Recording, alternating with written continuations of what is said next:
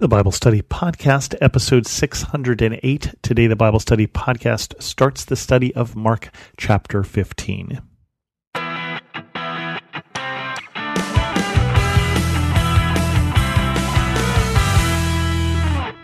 Welcome to the Bible Study Podcast. I'm your host, Chris Christensen. Mark chapter 15 t- is Mark's version of what happened on Good Friday. It starts very early in the morning. The only thing it's missing is Peter's denial, which happens just before the first cock crows. So technically, maybe that's the end of the day before. Jesus before Pilate. Very early in the morning, the chief priests with the elders, the teachers of the law, and the whole Sanhedrin made their plans. They bound Jesus, led him away, and handed him over to Pilate. Are you the king of the Jews? asked Pilate. You have said so. Jesus replied. The chief priests accused him of many things. So again, Pilate asked him, Aren't you going to answer? See how many things they are accusing you of. But Jesus still made no reply, and Pilate was amazed.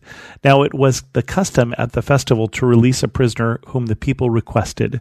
A man called Barabbas was in prison with the insurrectionists who had committed murder in the uprising. The crowd came up and asked Pilate to do for them what he usually did. Do you want me to release to you the king of the Jews? asked Pilate, knowing it was out of self interest that the chief priests had handed Jesus over to him. But the chief priests stirred up the crowd to have Pilate release Barabbas instead. What shall I do then with the one you call the king of the Jews? Pilate asked them. Crucify him, they shouted. Why? What crime has he committed? asked Pilate. But they shouted all the louder, Crucify him. Wanting to satisfy the crowd, Pilate released Barabbas to them he had Jesus flogged and handed him over to be crucified. So we said that in Mark 14, we had a kangaroo kind of trial. Mark 15 kind of continues that. So let's talk about why Jesus is before Pilate. The chief priests and the teachers of the law, the members of the Sanhedrin, this is the Jewish religious ruling council, want to have Jesus killed. But this area is being ruled by the Romans. And one of the things the Romans do is they say in Roman law, we have the power of life and death and no one else.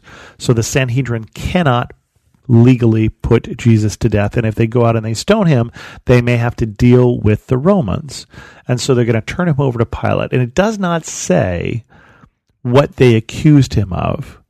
But it is interesting to note that the first question Pilate asks is, Are you the king of the Jews? Because why would Pilate care about these religious arguments that they're having? He doesn't care about blasphemy, and that's what they're really accusing him of, of claiming to be the Son of God. That's not something the Romans are going to care about. So clearly, when they brought Jesus to Pilate, they said, This is somebody who's a revolutionary.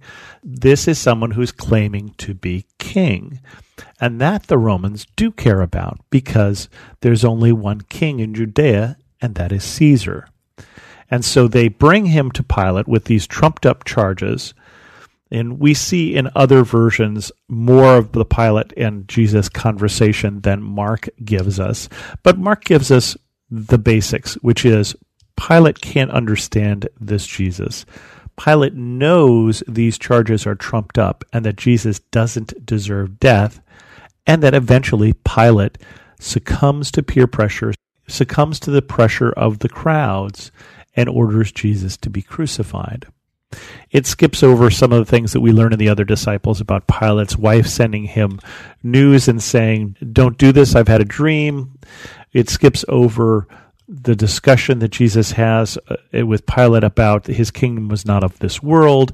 It skips over a lot of stuff, but it basically has the basics, which is Pilate does the thing he knows is wrong. And he does it because he feels pressured to do it, because it would be start a riot perhaps if he doesn't.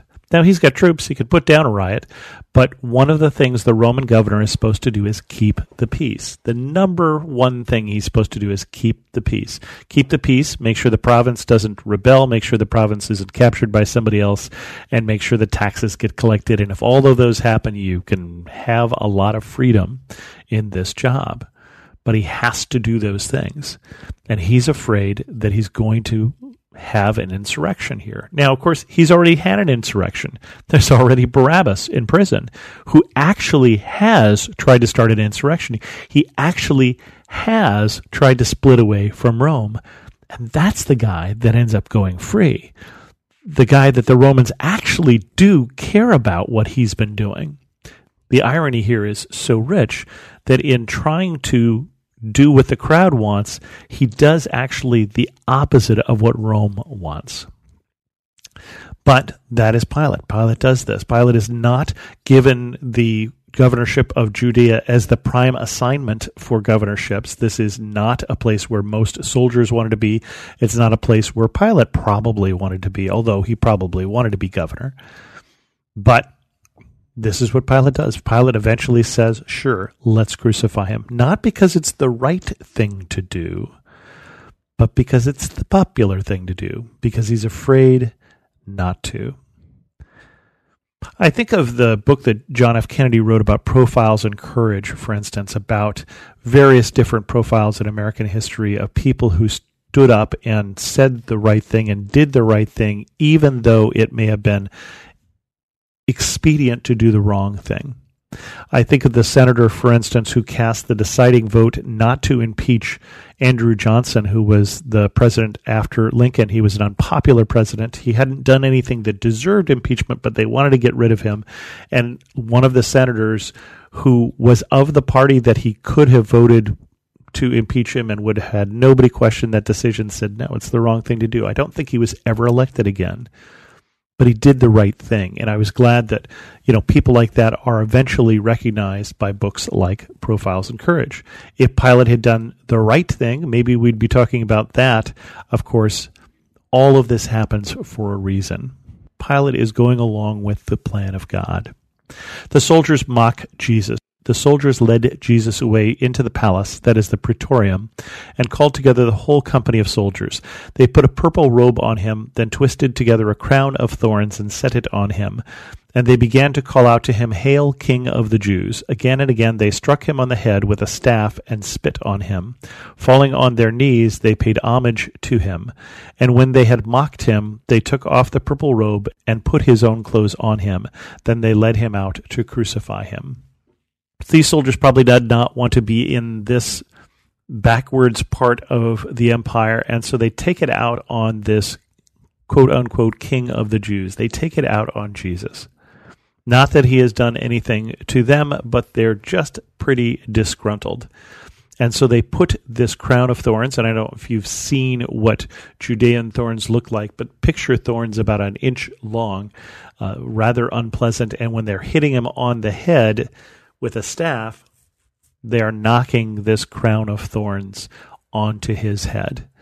And so Jesus is already starting to be bruised and bleeding, and he hasn't even made it out to Golgotha. He hasn't even made it out to the place of crucifixion yet the crucifixion of Jesus, a certain man from Cyrene, Simon, the father of Alexander and Rufus, was passing by on his way from the country, and they forced him to carry the cross. They brought Jesus to the place called Golgotha, which means the place of the skull. Then they offered him wine mixed with myrrh, but he did not take it. And they crucified him, dividing up his clothes. They cast lots to see what each would get. It was nine in the morning when they crucified him. The written notice of the charges against him read, The King of the Jews. They crucified two rebels with him, one on his right and one on his left. Those who passed by hurled insults at him, shaking their heads and saying, So, you are going to destroy the temple and build it in three days. Come down from the cross and save yourself. In the same way, the chief priests and the teachers of the law mocked him among themselves.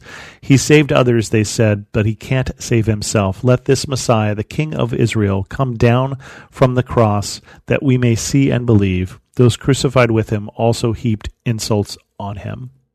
I'm going to split this chapter into two parts, so I'm only going to do part of this right now, and then we're going to do part of it next week. I'm going to talk about the crucifixion more next week in more technical detail.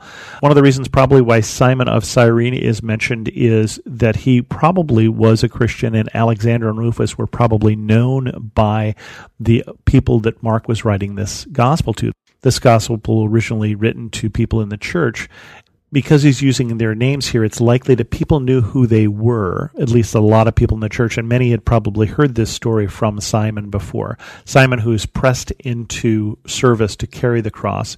You didn't carry the whole cross, although you may have seen that in some depictions. You usually carried just the cross piece. Uh, they'd strap it to your hands, and of course, if you were weak because you were up all night, or if you already had some blood loss from being beaten or having a crown of thorns on your head, and remember, he was already beaten and mocked by the soldiers of the Sanhedrin, then he you might stumble and you might fall flat on your face, and so they get somebody else to take this cross and carry this to Golgotha, to the place of crucifixion. As if it isn't enough to be killed, you have to bring your own means of crucifixion. It's like being burned at the stake, but being required to gather your own wood and they divided his clothes. And this goes back to some verses in Isaiah the prophet who says that this, in fact, will happen. And just the last thing I want to deal with here in this week before we pick this up again next week is this charge against him, the king of the Jews. How many times have we said in this chapter, the king of the Jews? Are you the king of the Jews? That he's being beaten because he's the king of the Jews. This is Pilate's revenge against the religious leaders who say, and in one of the other gospels, you know, say he said he was the king of the Jews because they, the Jews, take this as an insult. It is intended as an insult by Pilate. It's Pilate having the last word. Now, in reality, this is the King of Kings, not the King of the Jews, the King of all, who's being crucified here. But little did they know that. We won't deal with that until a couple chapters from now when we get to Easter. With that, we're going to end this episode of the Bible Study Podcast. We'll come back and pick up this story next week. If you have any questions, send an email to host at thebiblestudypodcast.com, or better yet, leave a comment on this episode at thebiblestudypodcast.com. And thanks so much for listening.